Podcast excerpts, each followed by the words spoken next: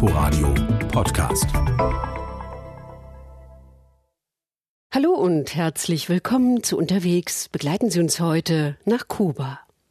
Die kleine Karibikinsel mit nur 11 Millionen Einwohnern erlebt einen beispiellosen Tourismusboom. Im letzten Jahr musste Kuba schon Millionen Besucher verkraften. Von dem Ansturm profitieren alle, die im Tourismus arbeiten, weil sie wertvolle Devisen verdienen können. Besitzer von Oldtimern und kleinen privaten Restaurants, Tabakpflanzer und Prostituierte.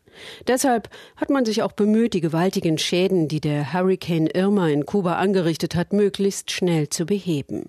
Der Wiederaufbau der touristischen Infrastruktur ist abgeschlossen, verkündete das Tourismusministerium schon vor einiger Zeit.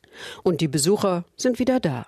Viele wollen eine Zeitreise in die revolutionären 50er Jahre erleben, noch schnell den Charme des Verfallenen sehen, bevor sich das Land weiter öffnet und dadurch möglicherweise modernisiert. Anne-Kathrin Mellmann war auf Kuba unterwegs.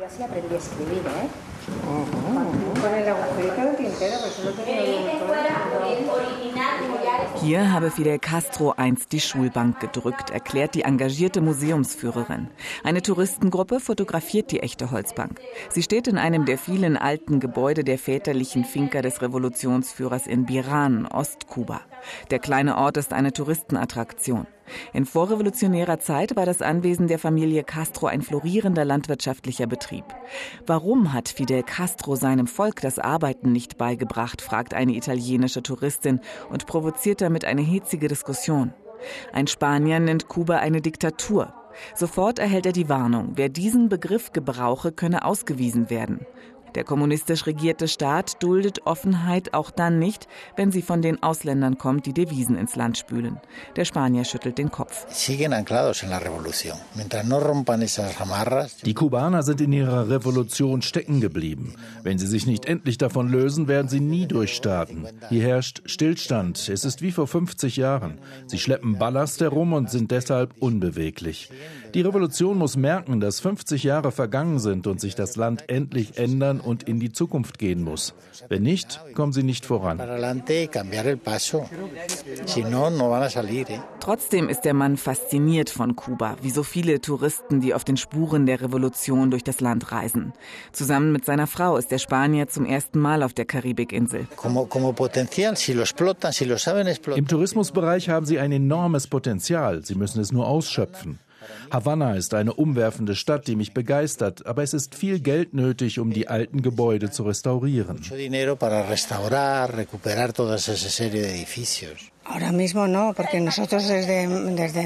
Kuba ist nicht vorbereitet auf den Strom von Touristen. Es fehlt an Infrastruktur. Wir wollten im Dezember für Februar eine Reise durch das Land buchen, mussten dann aber ein Jahr warten. Ein Hotel für Havanna haben wir noch gefunden, aber im Landesinneren war alles ausgebucht. No había disponibilidad de habitaciones.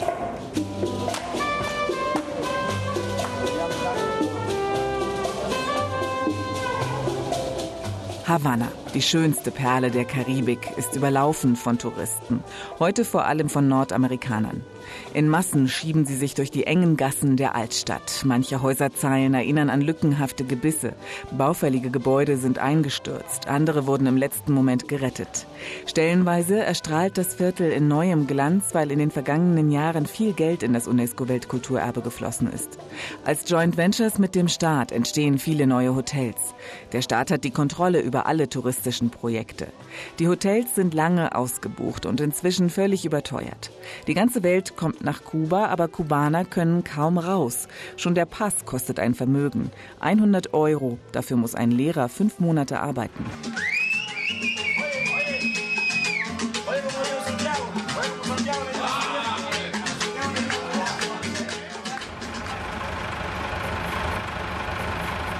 In seinem knallroten Buick aus dem vorrevolutionären 1956 fährt Rey Castellano begeisterte US-Touristen auf der Uferstraße Malecon spazieren. Fassadenpracht zur einen und Atlantikwellen zur anderen Seite. Die Besucher lieben die alten Straßenkreuzer und zahlen für kubanische Verhältnisse ein Vermögen für die Fahrten. Castellano, der in Kuba keinen Neuwagen bekommen kann, schlägt Kapital aus dem Mangel. Er verdient gut mit seinem Buick. Ich repariere alles, was anfällt. Der Motor ist etwas jünger und aus Argentinien. Wir Kubaner flicken alles selbst an unseren Autos, vom Motor bis zum Lack. Sein Geschäft brummt noch mehr, weil seit mehr als einem Jahr wieder US-Kreuzfahrtschiffe im Hafen von Havanna anlegen. Nach 50 Jahren Eiszeit war das durch die Annäherungspolitik von US-Präsident Obama und seinem Amtskollegen Raúl Castro möglich geworden. Unsere Arbeit hat sich verändert. Jetzt haben wir viele US-Amerikaner hier. Das ist gut. Ich hoffe, die Beziehungen zu den USA bleiben bestehen. Hoffentlich bremst uns die Politik nicht wieder aus. Aber Präsident Trump gefällt das Geldverdienen mehr als die Politik. Und wir wünschen uns mehr US-Touristen in Kuba, damit wir unsere Unterentwicklung überwinden. Trump soll auch kommen. Ich fahre ihn dann gern herum. Wie sich die Beziehungen unter Trump weiterentwickeln, ist unklar. Ungeachtet dessen setzen Geschäftsleute auf den Tourismusboom. 2016 waren es 75 Prozent mehr US-Amerikaner als im Vorjahr. Vor allem sie seien fasziniert von Kubas Geschichte, erzählt eine junge Verkäuferin im Shop des Revolutionsmuseums.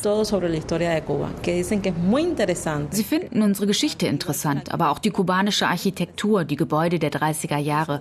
Und dann kaufen sie natürlich alles, was mit Che Guevara, Fidel und der Revolution zu tun hat, auch Bücher. Aber vor allem die Postkarten von Che und Fidel, die gehen weg wie heiße Semmeln. Dicht umringt ist die Granma im Hof des Museums, das alte, klapprige Schiff, mit dem Fidel Castro und seine Mitstreiter einst aus Mexiko kamen, um die Revolution zu starten. Es sei gut, dass wegen der Annäherung von Kuba und den USA mehr US-Touristen kämen, sagt die Verkäuferin. Aber von deren Dollars hat sie nichts, denn sie wird wie die meisten Kubaner in staatlichen Betrieben nur in nationaler Währung, dem nicht konvertierbaren Peso bezahlt. Staatliche Gehälter reichen nur für das Notwendigste. Ja, es gibt schon eine Veränderung derzeit, aber mir kann das egal sein. Für mich bleibt alles gleich. Die Dinge verbessern sich nur für die Leute, die Verwandte in den USA haben. Weil die Dollars schicken, die in Kuba sehr viel wert sind.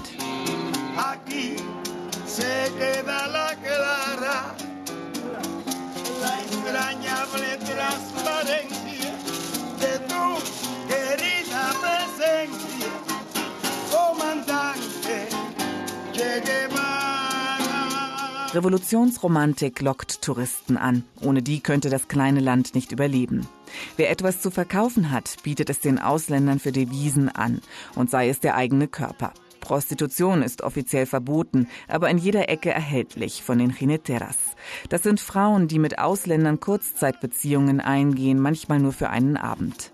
Susanna lebt davon. Ihren richtigen Namen kann sie nicht nennen, weil sie Repressalien befürchten muss. Die 21-Jährige hat die ebenmäßigen Gesichtszüge einer Puppe, betont durch große goldene Ohrringe und einen strengen Zopf. Aus der Not heraus tut man vieles, was man eigentlich nicht will. Die Probleme sind einfach zu groß. Viele junge Frauen mit kleinen Kindern sind alleinstehend, haben keine Arbeit oder kommen mit dem, was sie verdienen, nicht über die Runden. Wenn dann ein Tourist kommt und ihnen ein Geschenk oder Geld anbietet, dann gehen sie eben mit. Aus reiner Notwendigkeit. Die vielen Sextouristen, die Kuba besuchen, profitieren vom Prostitutionsverbot. Denn es hält die Preise niedrig und die Frauen sind leicht unter Druck zu setzen. Die Ausländer nutzen diese Situation aus. Stellen Sie sich einen Typen vor. Alt, dick, hässlich, der sich normalerweise keine Prostituierte leisten kann. Hier bekommt er Mädchen. Jung, wunderschön, mit viel Ausstrahlung. Und er braucht ihr nur eine Kleinigkeit zu schenken, um mit ihr zusammen zu sein. In seinem Land ginge das nicht. Die korrupte Polizei schaue zu und kassiere mit ab, erzählt Susanna. Manchmal müssten die Frauen Polizisten sogar mit Sex bezahlen. Das Thema sei tabu. Dabei gehören die Jineteras zu Kubas Tourismus wie Oldtimer und Zigarren. Der Schriftsteller Leonardo Padura beschreibt in seinen Romanen die Widersprüche der realsozialistischen Gesellschaft. Prostitution, Kriminalität, Drogenkonsum, alles, was der Staat ignoriert, hat seinen Platz in Paduras Werk. Er wohnt im Süden Havannas und beobachtet immer größere soziale Probleme in seinem Land. Im Grunde ist seit Fidel Castros Tod Ende 2016 alles gleich geblieben. Die Regierung spricht zwar von notwendigen Veränderungen, aber ohne Eile. Vielleicht nicht Eile, aber ein bisschen mehr Tempo wäre angebracht. Die Welt verändert sich ständig und Kuba braucht eine effiziente Wirtschaft. Letztes Jahr hatten wir weniger Wirtschaftswachstum und dieses Jahr wird es nur geringfügig steigen. Das geht zu Lasten der Mehrheit, die gerade so über die Runden kommt. Es stimmt, in unserem Land muss niemand verhungern. Trotzdem kämpfen die Menschen jeden Tag darum, etwas auf den Tisch zu bringen. Das wenige wird auch durch die vielen Touristen knapper. Sie müssen versorgt werden. Die Frühstücksbuffets in den Hotels sind prall voll, die Läden für Kubaner gähnend leer.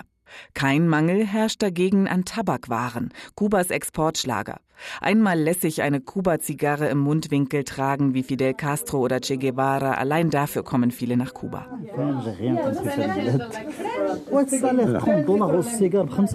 Israelis, Araber, Russen, Chinesen, eine Touristengruppe bestaunt die duftende Ernte in Vinales. Das grüne Tal voller Kegelfelsen gehört zu den besten Tabakanbaugebieten der Welt. Unzählige getrocknete Tabakblätter hängen in der Scheune der Finca Juan Luis Hernández. Seit vier Generationen baut die Familie Tabak an. Henri, einer der Söhne, ist froh über die rasant steigenden Besucherzahlen. Niemand verlässt die Finca ohne einige handgedrehte Zigarren als Souvenir. In den letzten Jahren sei ihr Umsatz dadurch um 50 Prozent gestiegen, erzählt der junge Mann in knallrotem Che Guevara-T-Shirt.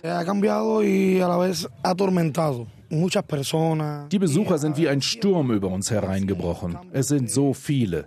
Wir lernen von ihnen und sie von uns. Vor allem die US-Amerikaner glauben, dass wir Bauern ausgebeutet werden, weil wir 90 Prozent unserer Ernte an den Staat abgeben müssen. Aber die Regierung zahlt gut und wir finanzieren damit die Kindergärten und Schulen unserer Kooperative. Das Einzige, was uns Bauern fehlt, ist Internet, um mehr von der Welt kennenzulernen. Wir wollen eine bessere Wirtschaft. Sie leidet weiterhin unter dem Embargo.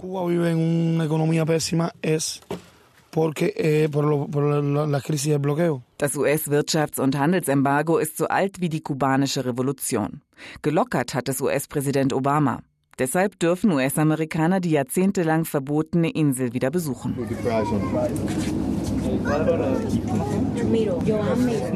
Pflichtstation ist für sie die Finca Vigia vor den Toren Havannas, das Anwesen von Ernest Hemingway. Der Literaturnobelpreisträger liebte Kuba so sehr, dass er dem Staat sein viereinhalb Hektar großes Anwesen vererbte. Touristen schreiten durch seine Wohnräume, bestaunen den Schreibtisch, der so aussieht, als hätte Hemingway eben noch daran gearbeitet. Ada Rosa, Direktorin des staatlichen Museums Finca Vigia. Durch die Reiseerleichterungen, die kulturellen und akademischen Austauschprogramme besuchen immer mehr US-Amerikaner die Finca Vigia.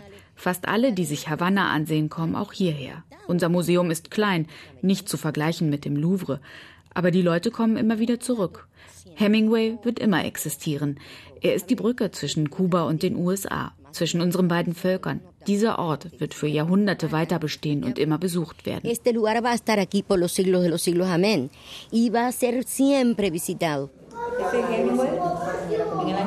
Bis zu seinem Tod lebte Hemingway in seiner Wahlheimat Kuba, pflegte guten Kontakt zur Revolutionsregierung, ging fischen mit Fidel Castro und trank Mojitos in der Bodeguita del Medio, die seit der Revolution staatliche Bar in Havannas Altstadt, an der kein Tourist vorbeikommt.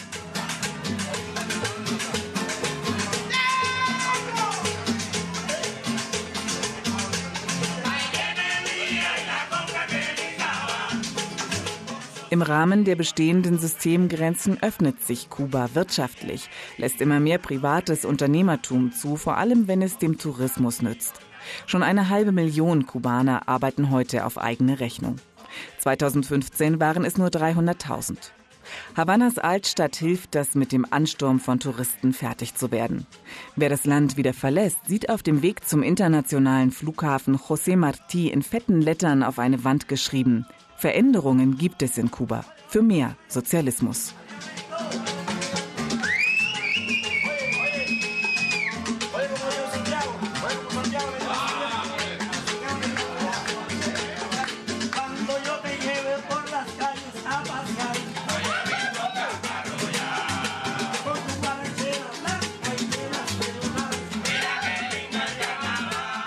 Anne-Kathrin Mellmann war auf Kuba unterwegs.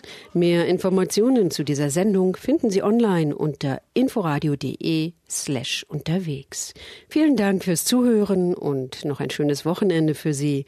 Im Studio verabschiedet sich Tina Witte. Inforadio Podcast.